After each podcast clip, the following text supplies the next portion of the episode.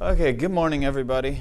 Um, I'll go ahead and summon everyone in and uh, ask everybody to have a seat. And uh, I will not do what uh, teachers will sometimes do, which is ask everybody to move forward, right? In part because when I come in here to Sunday school, I always sit in the back row. And uh, uh, my liberty to do so has always been respected, and so I will return the favor, and you may sit as far away as you like this morning, right? As far away as you like. But uh, anyway, um, uh, let me open us in prayer, and then we'll get started in just a second here. Okay. Uh, Heavenly Father, thank you for this time that we could be together this morning. Uh, we pray that you would bless uh, Pastor Josh and his family as they're away, and that you would bless um, our time together this morning as we open your word and I consider this uh, further, this document that our uh, church has prepared to help us think biblically about how you would call us to live as, uh, as sexual beings and as those who have been called into the fellowship of, uh, of Christ Church and called to pursue holiness. Uh, bless this time.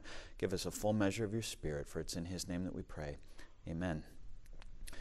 All right, so as you all know, I am not Josh Anderson, nor do I play him on TV.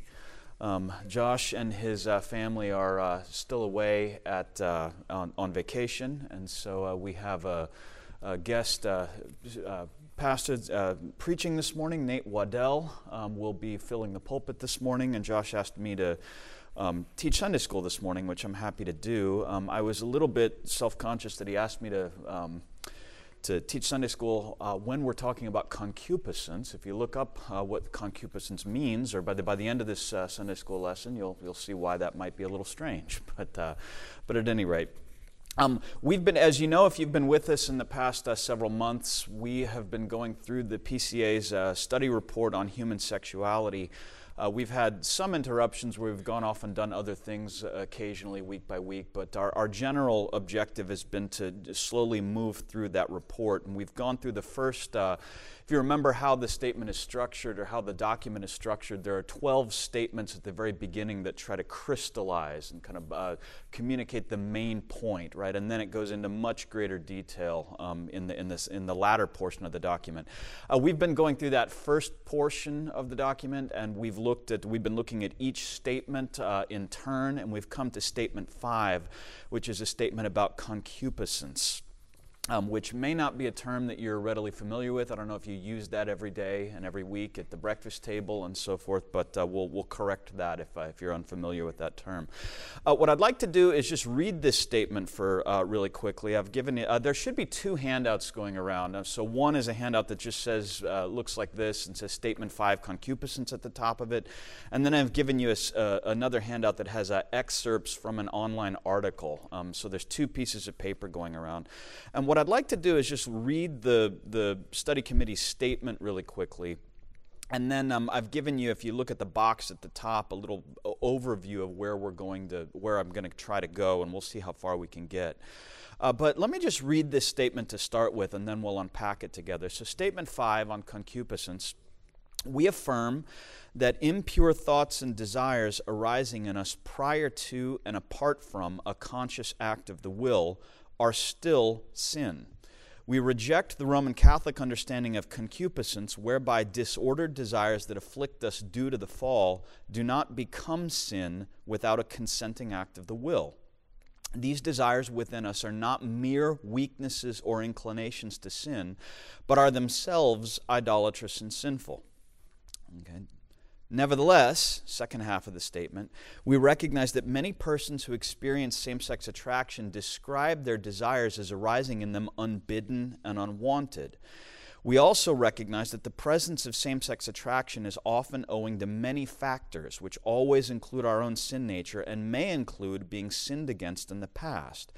As with any sinful pattern or propensity, which may include disordered desires, extramarital lust, pornographic addictions, and all abusive sexual behavior, the actions of others, though never finally determinative, can be significant and influential.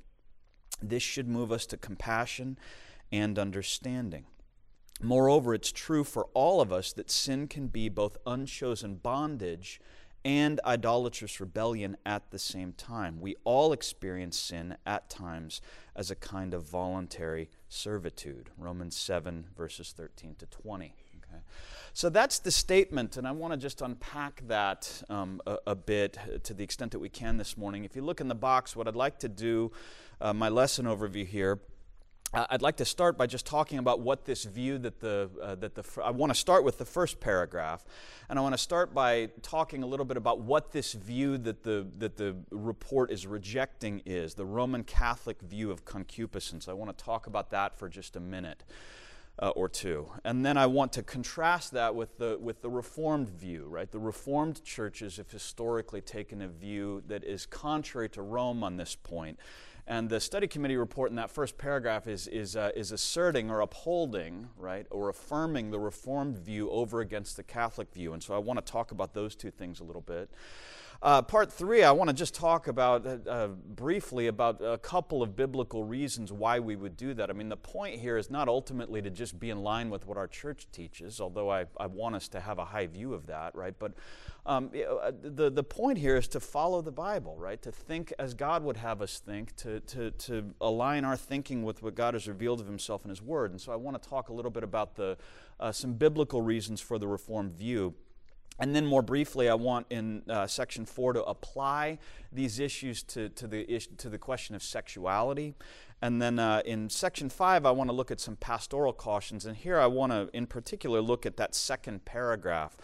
Uh, that we just read, the one that begins, Nevertheless, we recognize. That paragraph, I think, is very wisely written and it urges us to some caution about how we uh, deal with these matters, particularly when we're talking to people who actually experience same sex attraction, and particularly when those people are within our own congregations or our own social circles. And so I want to, and I think that that second paragraph is very wisely written, and um, I want to call attention to some particular pastor, to the pastoral cautions that it calls us to. Um, so that's where I'd like to go this morning. I'll kind of pause along the way to ask if there's questions, but, um, but that's, uh, that's the, the roadmap, so to speak. Okay? Um, to start with, the Roman Catholic view that uh, the first paragraph is rejecting um, there is, uh, if you look under number one on the handout, uh, there's a short, helpful overview on the website Simply Catholic, and that's this, this second handout that I gave you that just contains excerpts from uh, an online article. So, this website, Simply Catholic, just contains um, uh, articles written at a very basic lay level explaining basic principles of Catholic theology and Catholic pr- uh, practice for inquirers or, or, uh, or practicing Catholics who are, who are n- relatively new to their faith or, or untutored in their faith. Uh, this is an article that was written earlier this year in February of 2022 uh, by um, a Catholic priest, uh, Monsignor uh, William J. King, who's in Harrisburg. Okay, and this is the way he describes it. I thought this was a, a, a nice uh, basic description. If you look at the top of the outline or of the handout, he says, uh, the mechanic at the repair shop explained to the frustrated vehicle owner that the wheels of his car were out of alignment. The mechanic asked if the driver had recently driven through a pothole or perhaps had hit a curb. He explained that that could be sufficient to have forced the wheels out of alignment. All the driver knew was that it took a lot of work to drive straight down the highway with the car constantly pulling off center. Without constant attention and constant adjustment of the steering wheel, the car tended to drift off the road. One big pothole can do that, the mechanic informed the puzzle driver, and after that, it's almost impossible to go straight without constant correction.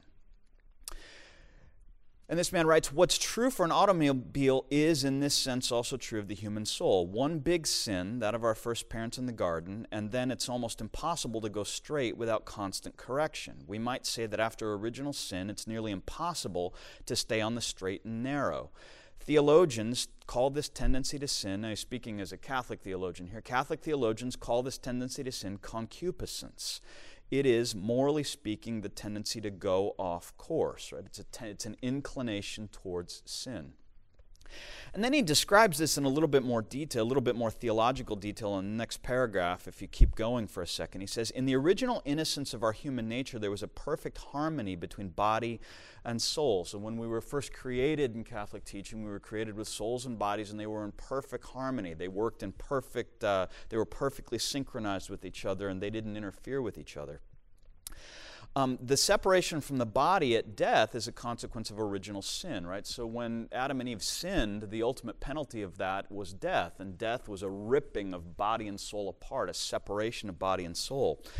And in the meantime, right now, while we're in sin and on the way towards death as our final end, right, as our final uh, destination, in the meantime, that separation of body and soul kind of exhibits itself in a preliminary way by body and soul being in tension with each other, fighting against each other, right? Pulling in opposite directions.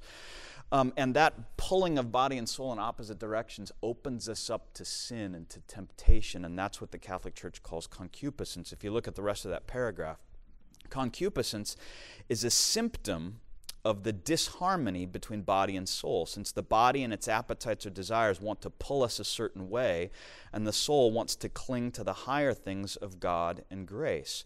Concupiscence is an innate tendency to be vulnerable to temptation, to be inclined to sin, to be predisposed to desires that do no honor to the grace of God, right? So that's his definition of what, uh, what concupiscence is, right? To put it just a little bit differently, uh, the Catholic Church teaches that when God created us, as I said a few minutes ago, he created us body and soul. We were this body and soul composite. And on their own, the body kind of tends towards earthly things and the soul tends towards heavenly things. And then what God did in Catholic teaching is he, he infused into us this special grace, right? In Latin, the phrase is a donum superadditum, a superadded gift. He infuses into us this special grace. And the grace did two things. It kind of elevated us and gave us the ability to have union and fellowship with God, and it also kept the soul and the body in line with each other, right? In line with each other. Uh, it, it, it kept them in balance, right? It harmonized the two of them, right? When Adam and Eve sinned in Catholic teaching, what happened is that grace was pulled away, right? They lost it. And when that happened, two things happened, right? Uh, one is we fell out of communion with God, right? We were no longer in, in, in, in, special fellowship and communion with God, right? And the ultimate result of our not being in fellowship and communion with God is death because, we, uh, because God is the author of all life. But then what also happened is that the soul and body, which were perfectly harmonized before, now we're in tension with each other. We're fighting with each other. There's this inner tendency for the body uh, to, to, to go beyond reason, right? And for our desires and our appetites to express themselves in an irrational and unreasonable and excessive way, right?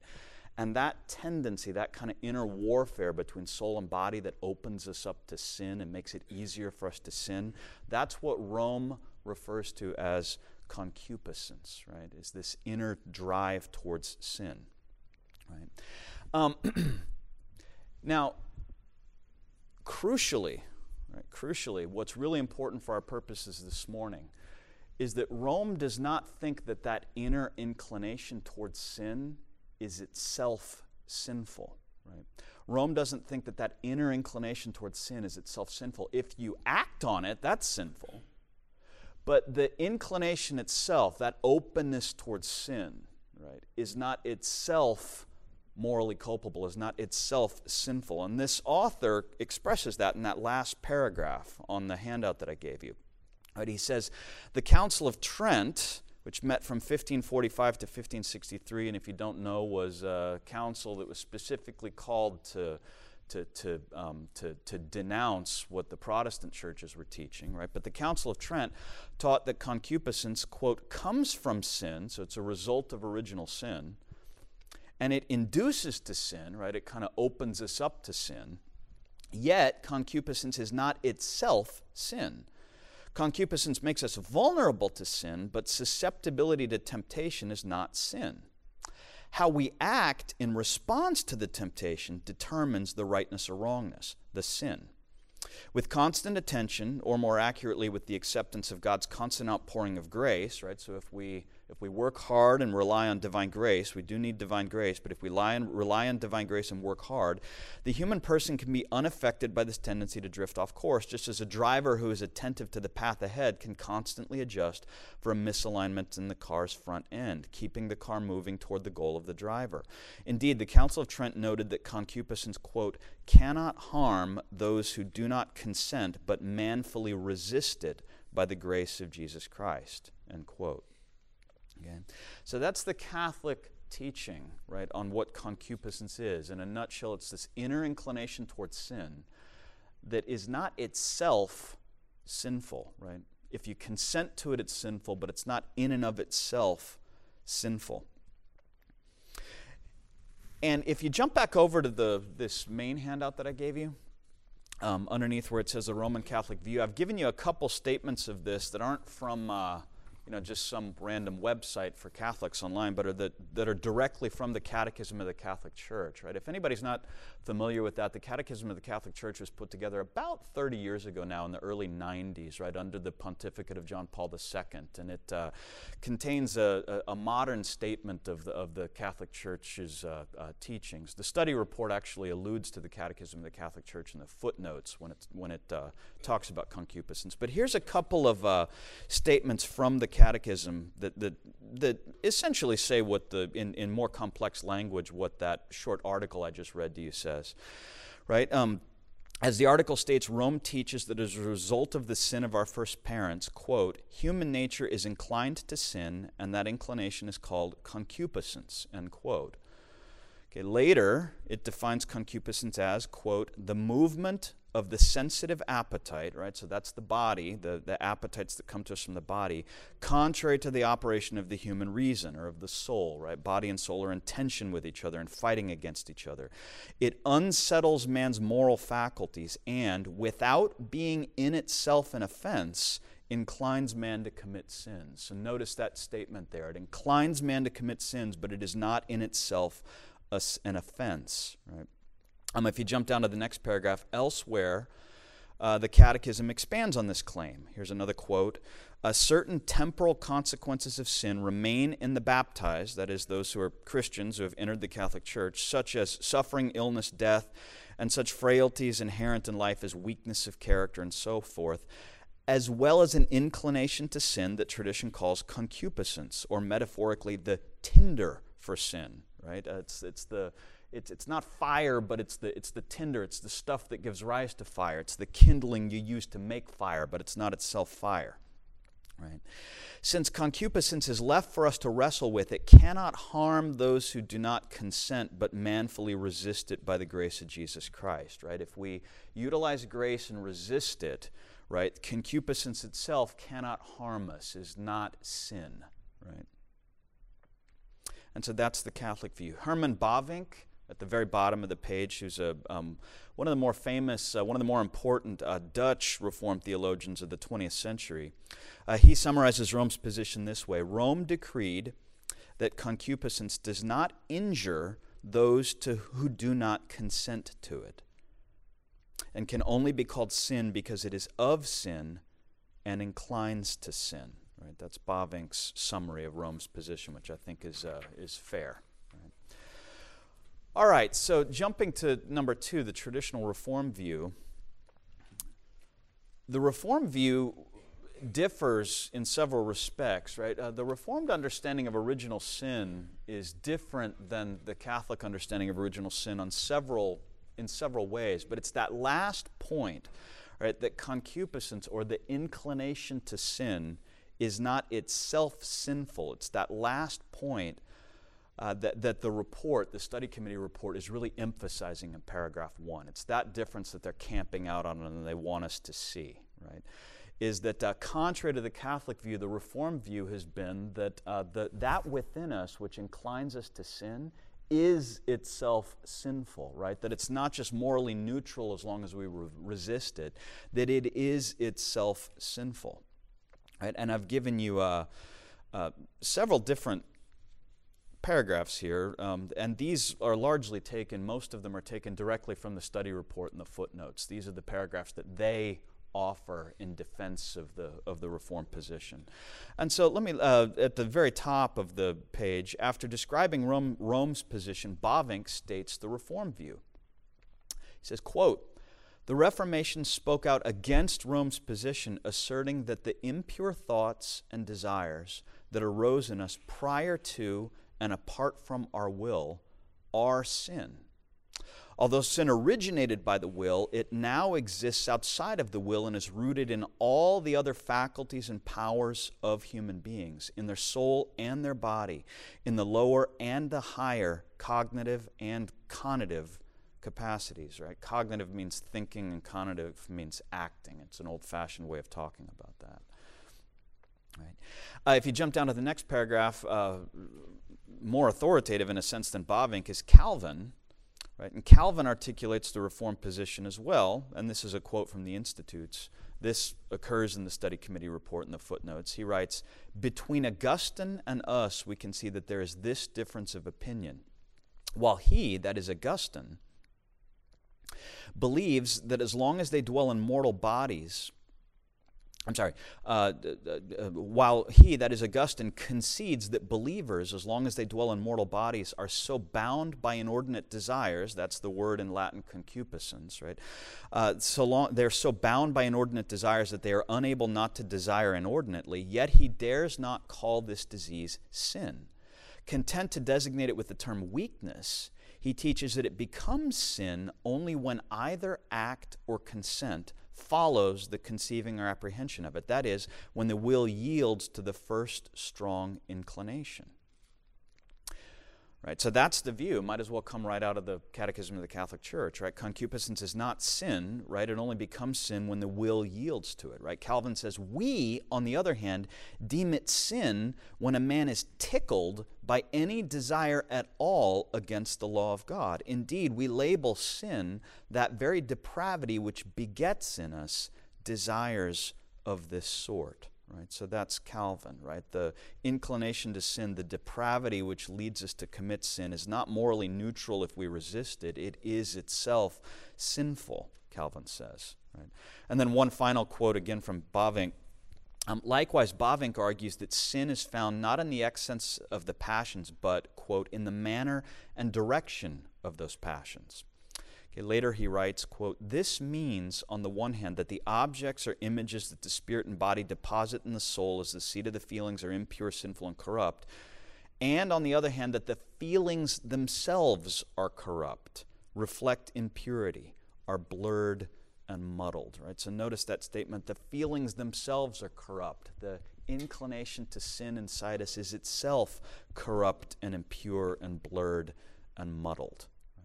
So I think three really strong statements of the reform position there that this inward inclination towards sin, which we agree with Rome is there, is not morally neutral if we resist it. That even if we resist expressing it in our external actions, those inner inclinations, that inner attract, that attractiveness of sin, the thing in us that finds sin attractive, is itself sinful and impure in God's sight and something that we need to be cleansed of. Um, uh, I put, um, let me read this last quote for a second and then I'll pause and ask if there's any questions. This is a quote from a more modern text. This is uh, uh, Doctors Dan Allender and Tremper Longman wrote a book in 1994 called The Cry of the Soul that expresses, I think, something similar to what Calvin is trying to express here. Uh, they write, um, Our culture tends to presume that emotions are amoral, neither right nor wrong.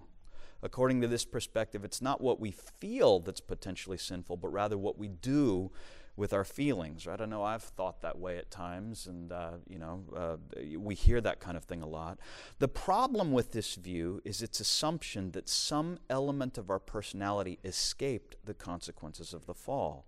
It seems more accurate to say that our feelings are not any more or less sinful than our thoughts, desires, and behaviors, right? Emotions can be sinful just like thoughts, desires, and behaviors can be, right? They are either holy or unholy. They're not morally neutral, and it just depends on what we do with them. They're either holy or unholy, and there can be unholy inclinations or desires or appetites or feelings and so forth. And that, I think, is a faithful statement of, uh, of what the traditional Reformed view has been in contrast to, to Rome's view on this point.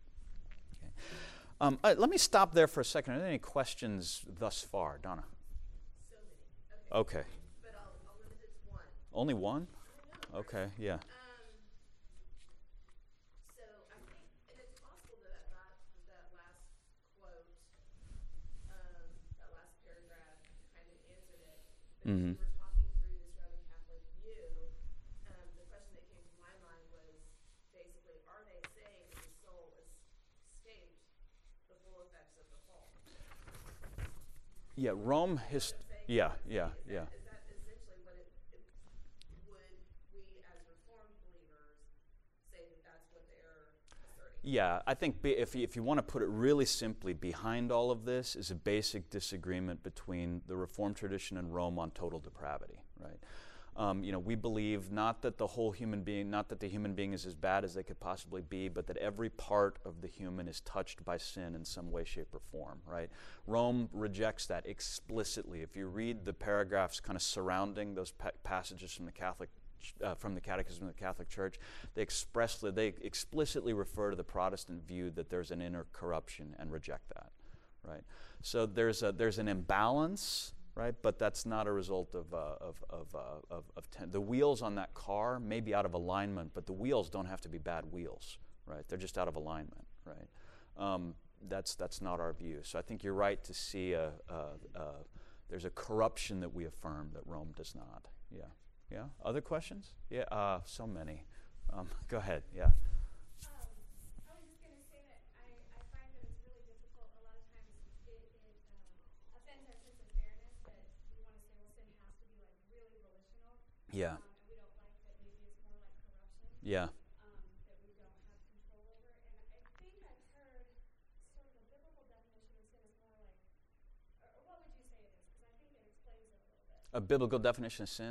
Really an, an act so much as Yeah. a?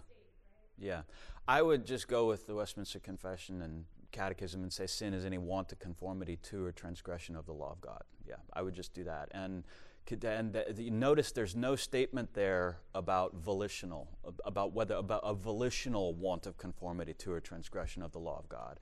Right? Um, you know, it, if, uh, if uh, we can, uh, we can, um, I, right. I think that I think that there can be sins that there can be di- sin is not limited to acts of the will, right? Like Bavinck said, and I think that that does offend certain modern sensibilities that we have, right? But I think that that doesn't necessarily change things. There's a moral character to our dispositions, right? There is a moral character. There's a moral uh, charge to our dispositions, and I think we're disinclined to think that. Yeah, yeah. Uh, Alyssa, you had your hand up. Um, so if concupiscence Yeah, is part of human nature, yeah, part of human nature, yeah.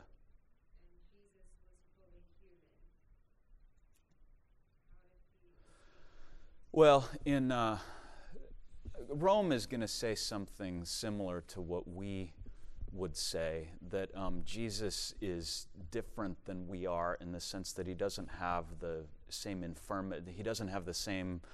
Uh, the same sinfulness that we have, right? So the the um, without going into the depths of Roman Catholic Christology, right? The the things that were lost for us in the fall, right? The things that were lost for us in the fall that made us liable to sin, that doesn't pertain to him in the same way. That doesn't make him less than fully human. It actually makes us less than entirely fully human, and it makes Jesus, you know, more human than we are in a certain sense, right? If I could put it that way, right? Um, so Je- Jesus, um, you know, we confess along with uh, in in all of our creeds, right? We confess that Jesus was like us in every respect, yet without sin, right? So whatever it is in us that inclines to sin, Jesus lacks that, right? Uh, but, but what's in us that inclines us to sin isn't some kind of a perfection. It's an imperfection. It's a brokenness. It's a lack or a, or a deprivation of something, right? And so Jesus has what we were deprived of. Jesus is, is, is not broken in the ways that we are broken, right? So Jesus is a kind of pristine humanity, whereas we're a, a, a, a broken humanity, right? And so uh, Rome would say something along those lines, and we would agree with them on that, right? Does that help? Okay. Matt, Matt, did you have your hand up too? My hand was up for Alyssa. For Alyssa. Okay, very good. Is there any other? Uh, Jeremy? Yeah. Oh, I'm sorry. Um, let me jump over here to Felicity. Yeah, Felicity. So that's a good question, and uh, the whole next section is on temptation. So I'm going to do what teachers like to do and punt that till next week, right? When somebody else other than me gets to answer it, right? Um, t- uh, the, the, t- uh, in a nutshell, concupiscence makes you liable to temptation, and temptation is something in in in well, I'm going to punt it, right? Jeremy, go ahead.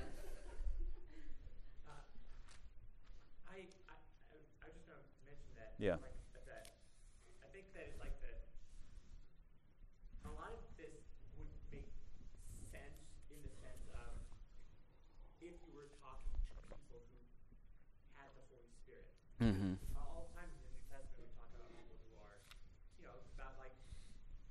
don't commit these specific outward sins. You know, Mhm. like, like if, if, if, this passage that talked about the, the, the symptom of the disharmony between the soul and the body, you know, but then if you talked about the soul as in like the Holy Spirit, Mhm. and our like, the, like worldly spirit, Mhm. fleshly spirit, Mm-hmm. that, Mm-hmm. of is kind of like warring between the 2 Mhm. where these messages are spoken to somebody who's already a Christian, who already has the Yeah. Holy Spirit. Yeah. A lot of these things are very pastoral and they make a lot of Mhm, sense. But they mhm. don't make any sense when it, when it, it, as though these things were to the world at large, Mhm. rather than written for Christians, as far as saying, Yeah. turn away from sin and Yeah. exert the will Mhm. to refrain from sinning, Mm-hmm. but not from like a legal perspective, Mhm. more of like the paternal perspective. Mm-hmm. So I think that, that, Yeah. that a lot of like just like Yeah. Mm-hmm. this like paternal relationship that we have with Mhm. God in terms of Mm-hmm. dealing with our sin and Him correcting us Mm-hmm. with the legal thing before we're saved, Mm-hmm. where we are either under judgment or not under judgment. And Yeah. That's like Yeah. salvation is either one or the other. To, ma- to make to make sure I'm understanding you, you're saying that that um, the, the Catholic view or the Reform view or both um, make sense, make more sound like they're being addressed more to people inside the church or outside the I'm church. taking a Catholic position. Yeah, Sometimes I wish that in Reformed circles, Yeah. yeah. we like talked more about, Mm-hmm. uh, talked more about the Mhm. turning away from, like, like Yeah. the, the exerting of the will, Mhm. to, you know, to produce good fruits. Yeah, right? yeah. From a Christian perspective, when Mhm. it's like two people who are Christians who have Spirit. Mm-hmm. That's what I'm saying. Like I, I appreciate, Mm-hmm. like you say, the Catholic position Mhm. if it's being spoken to Christians, Mhm. but it's not to people who are like Outside of the. right. Yeah. See why? Because Yeah. like as soon as you start attending a, Chris, a Catholic church, Mm-hmm. that's like part of the salvation process. Mm-hmm. There's Mm-hmm. not this great divide between Yeah. saved and. Yeah. I guess let me say two things to that. Um, I don't know if this will directly address what you're talking about, but the the, the Catholic if the if a Catholic priest or Catholic practitioner were speaking to somebody who's outside of the faith altogether, right? They would not say, "Well, just just just pluck up your your you know just screw up your courage and you know pluck up your your strength and uh, and and resist concupiscence they're going to say absolutely you are reliant on grace right without if you notice those paragraphs right uh, if you notice those paragraphs they say this cannot be resisted apart from grace we have to cooperate with grace right but it cannot be resisted apart from grace right so they're going to and grace is received through the church so they're going to call uh, people toward. Now we would still differ with them in a significant sense, but there's going they're going to offer an evangelistic call of sorts, right? And uh, and and to um, and to to those inside the church, they're going to say. Um, they're going to say, even if you've been baptized and received grace, right? Um, concupiscence is one of those effects of sin that remains and won't be completely removed until until you're in a glorified body, right? And in the meantime, your call is to cooperate with the grace you've received and and mortif- and resist concupiscence, right? And uh, so there they would ha- there's an evangelistic call to those outside the church, and there's a call to struggle, right, uh, to those inside the church. Now we agree with them on both of those points as far as it goes, right? We we would say there needs to be an evangelistic call to those who are outside the church. Those who are inside the church are called to work out their salvation with fear and trembling, right? To to pursue holiness and so forth. We'd we'd agree with all of that. The real nub of the disagreement between the two of us is over whether uh, whether the concupiscent, wh- whether that inner inclination towards sin is itself something that that has a kind of unholy character to it, right? I think that's the key difference between the two of us right now. And the reason they're, the reason they're emphasizing that is specifically because of what I'm going to get to in point four, No, right? that, that, Yeah. I do think that Yeah. kind of discussion also Yeah. has, ha, you know, has like something because I, Mhm. but yeah, Mhm. I'm, I'm Yeah. sorry. Yeah. That's okay. Yeah. No, I think I think. Let me. It's funny that if you yeah. have an evangelistic call, Yeah. for us, Mhm. would be like to receive grace. Yeah. It Yeah. to Receive Jesus. Receive Yeah. Jesus. Receive Jesus. Yeah. rather, Yeah. Because oftentimes when they say receiving grace, they're Mhm. talking about through the workings of mass and Yeah. attending Right. Yeah, they would say through baptism, and, uh, and uh, baptism imparts great grace to us, and they would ultimately attribute that to the merits of Christ, which have, have provided the efficacy of baptism. But they would, uh, yeah, there, there's an emphasis on the on the on the uh, the sacraments as uh, as uh, as directly providing that grace in a in a manner that we would dispute with them. As a, as a, yeah, yeah. Yeah, there, there are a lot of differences between the Reformed and Catholic tradition that are kind of lurking in the wing, waiting in the wings back here, right? And uh, that's why I'm trying to, in a sense, just, just focus our attention on the one that the study committee report is really emphasizing, which is on whether this inclination to sin is itself sinful, right? Uh, and I think Calvin states the matter as clearly as he possibly could in that paragraph that yes, it is, right? Uh, um, and, you know, uh, jump down to number three. Let me move on a little bit so that we finish in the next 10 minutes. But move on to number three you know, Calvin's not just saying that because he wants to be a hardliner, right? He's not just like, well, we take sin more seriously than everybody else does, right? Or, or something along those lines. Um, and he's trying to be faithful to the way Scripture talks. And I tried to give you a sampling of, uh, of, of passages here.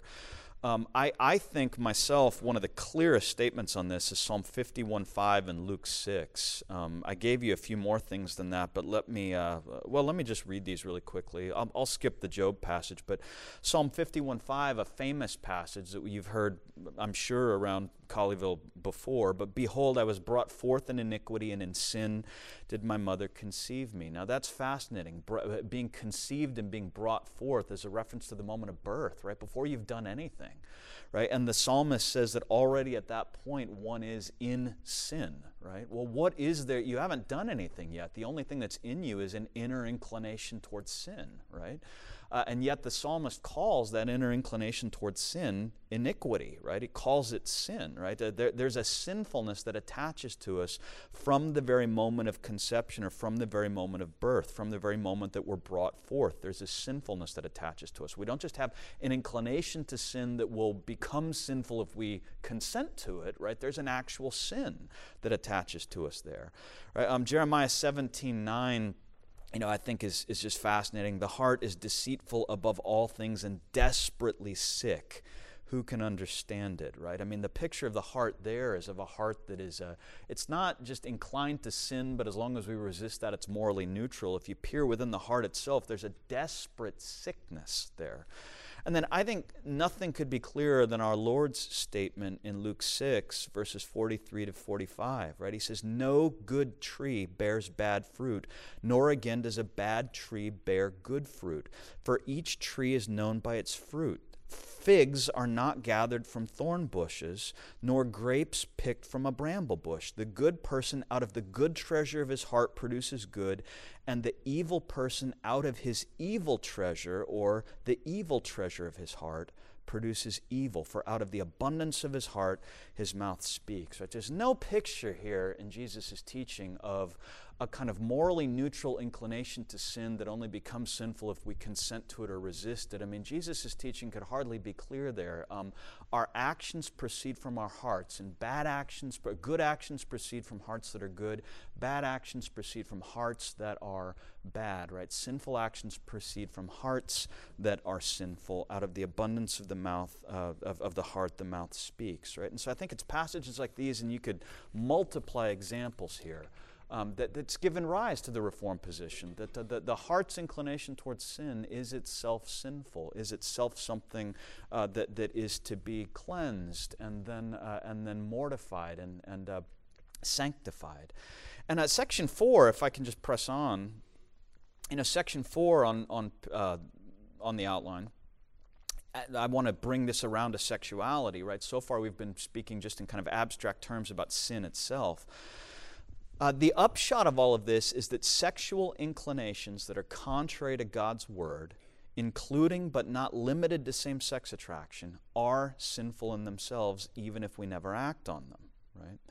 Um, that's where the study committee wants to go with this, and the emphasis. That's why it's emphasizing these points. Is that it, it wants to emphasize that point, right? Is that uh, same-sex attraction, even if it's not acted on, is not morally neutral, right? But rather sinful in and of itself. Jesus taught as much in Matthew 5, 27 to 28. He's not speaking there about same-sex attraction, but he is speaking about sexual attraction, and the point carries over, I think.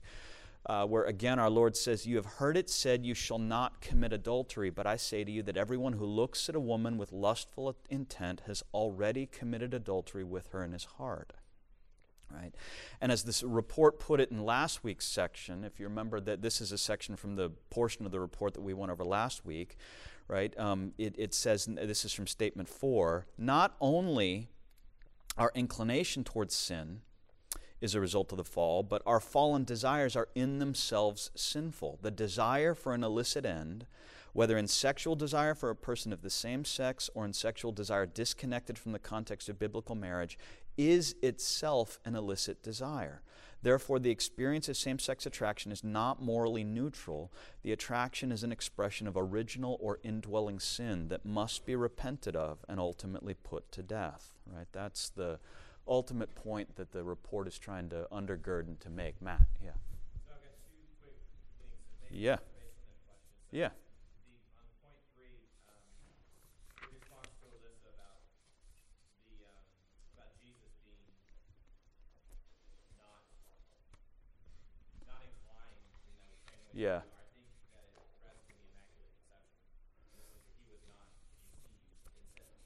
Yeah. I think yeah. Don't- Since we've been talking about Rome, I want to be careful and emphasize that the Immaculate Conception often refers to Mary, right? Uh, but no, the virgin birth, is that what you're talking about?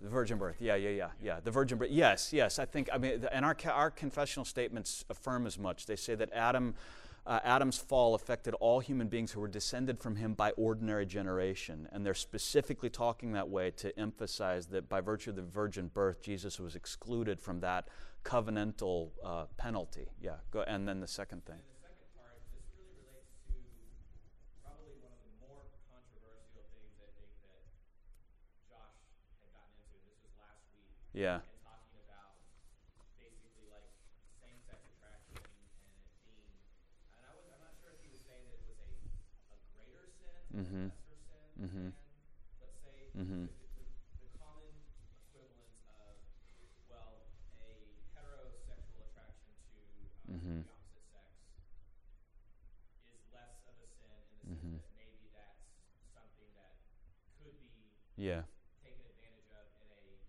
um, Yeah. marriage. Later, let's say spouse died or something like that. So Yeah.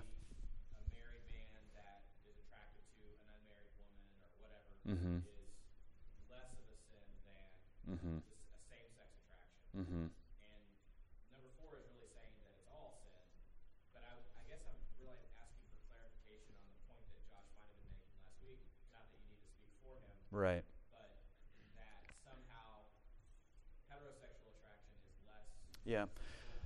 I'll. I'll uh, I mean I won't I won't speak for him, I'll speak for myself. I'll say that I agreed with the point that he made last week. This is being recorded, right? So I'll say that I did I agreed with the point that he made. I agreed with the point that he made last week. I won't I won't presume to speak for him in defense of that point, but um, let me just offer my own thinking of that. I think the and I want to be very careful here. Section 5 is pastoral cautions, and I don't want to violate one of my own pastoral cautions. But you put me in this situation, right? So, um, so let me let me say something just quickly and briefly about that. The Bible does speak about degrees of sin. I think we need to be comfortable with that because the Bible talks about that. Jesus, when Jesus is standing in front of Pilate, right, says that Pilate, because he's uh, a member of the government, right, um, has a kind of authority over Jesus that Judas didn't, and so therefore Judas's betrayal of Jesus was a greater sin than what Pilate was doing, right? Jesus talks in terms of greater and lesser degrees of sin, right? And I think that the, the, the scriptures do clearly seem to put um, uh, homosexual desire, right, same sex attraction, in a different category than um, a heterosexual attraction. In Romans 1, when Paul is talking about God giving over uh, people to their. Uh, um, uh, in, in Romans 1, uh, verse 26, right? It says that for this reason, God gave them up to dishonorable passions, for their women exchanged natural relations for those that are contrary to nature. And the men likewise gave up natural relations with women and were consumed with passion for one another, men committing shameless acts with men and receiving in themselves a due penalty for their error. I think Paul acknowledges there this distinction between things that are contrary to nature and things that are natural, right? And it's not that natural passions are automatically um, uh, uh, uh, morally innocent, right? I mean, I can act on a natural passion in a way that is sinful. That's abs- I mean, a lot of sins are like that, right? But I think he's acknowledging that there are sin- there are passions that are contrary to nature, and he's putting those in a different category. And I think we need to be comfortable with the way Paul's talking there, right? And we need to be comfortable with the fact that the Bible talks in terms of a hierarchy of sins, right?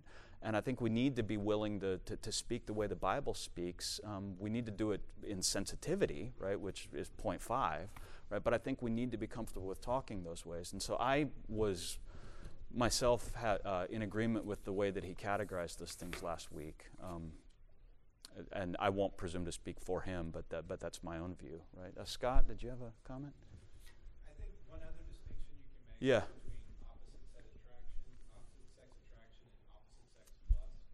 Mhm.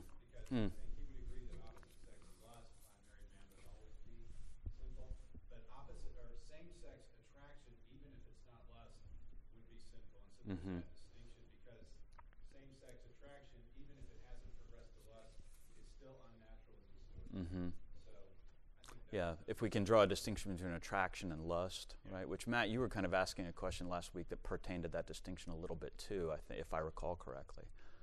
I don't want to speak. For, I don't want to speak for you, right? I'm trying very hard not to speak for people here. Um, let me let me do that, if I may. Right, it's 10:15, and I want to conclude. Um, if I may, can, may I indulge three minutes and talk about the pastoral cautions because I do think these are, in some ways, the most important part of Statement 5. Um, I very much want to uh, state these, right? So let me just read what I have here. Having said everything that we just said, right, these things are to be handled with special prudence and care, to borrow language from the Westminster Confession, right, which that's language the Westminster Confession talks about, uses to talk about how we should handle the question of predestination. And I just use that same language and say when we're dealing with these issues, and especially in our current culture and context, we need to handle these matters with special prudence and care. If we are blunt and ham fisted in the way we approach those who are struggling with same sex attractions, and especially if we do that uh, with those who are in the church and struggling with these things, we risk doing significant damage. Um, and specifically, the report urges us to be pastorally mindful of two things. Uh, first, that many who experience same sex attraction describe it as unbidden and unwanted, right? These are things that they, they, they wish they could be rid of but can't be, or have not found a way to be rid of them thus far, right? And so they're unbidden and unwanted. And everyone who is born again has some sort of sin against which they struggle in that fashion. Romans 17, 13 to 20, I'll let you go read that on your own, but that's the place where Paul says, The good that I want to do, I don't do, and the evil that I don't want to do, I do. Right? Every one of us, if we um, know the life of faith at all, have some kind of sin against which we struggle in that fashion. And so we need to approach um, those who are struggling with these things with compassion and understanding and love and grace. Um, Secondly, the experience of same sex attraction and related struggles can be partly due to having been sinned against, right? These are not always acts of high handed rebellion. Um, there, there are oftentimes ways in which these things, uh, while, our sin nature is always involved, right? Um, many times these kinds of struggles are a result of significant uh, trauma or abuse or, or, or, or sins that a person has suffered. And that also should move us to patience and mercy and compassion. And I want to end by remembering the note on which the previous section of the report ended. And so I've just reproduced that at the end of the, of the, of the section here. We must celebrate that despite the continuing presence of sinful desires and even at times egregious sinful behavior, right? Repentant, justified, and adopted believers are free from condemnation through the imputed righteousness, righteousness of Christ, and they are able to please God by walking in the Spirit. Right? And I think that's the note that we need to remember always in dealing with these things. It's just those who are repentant, um, uh, those who are in, who exercise true faith and repentance are justified, adopted, and uh, free from condemnation, and empowered uh, through the Spirit to walk in a manner that's pleasing in God's sight. And I think that's the note we need to sound, especially in the church as we talk to those who are struggling with these things. Right? Let me stop there and uh, offer a quick word of prayer, if I may. Heavenly Father, these are heavy and difficult things, especially in the culture in which we're living right now. But we pray that you would give us grace to, uh, to think as you would have us think, to lean into your word uh, with confidence, and help us to be sensitive to those in our number um, who struggle with these things. And Father, what one of us is not uh, sinful in sexual ways and in all manner of other ways and in need of your grace. And so grant us that grace and grant us to be forgiving with one another as you are forgiving towards us. And give us that heart, especially now as we come into worship. For it's in your Son's name that we pray. Amen.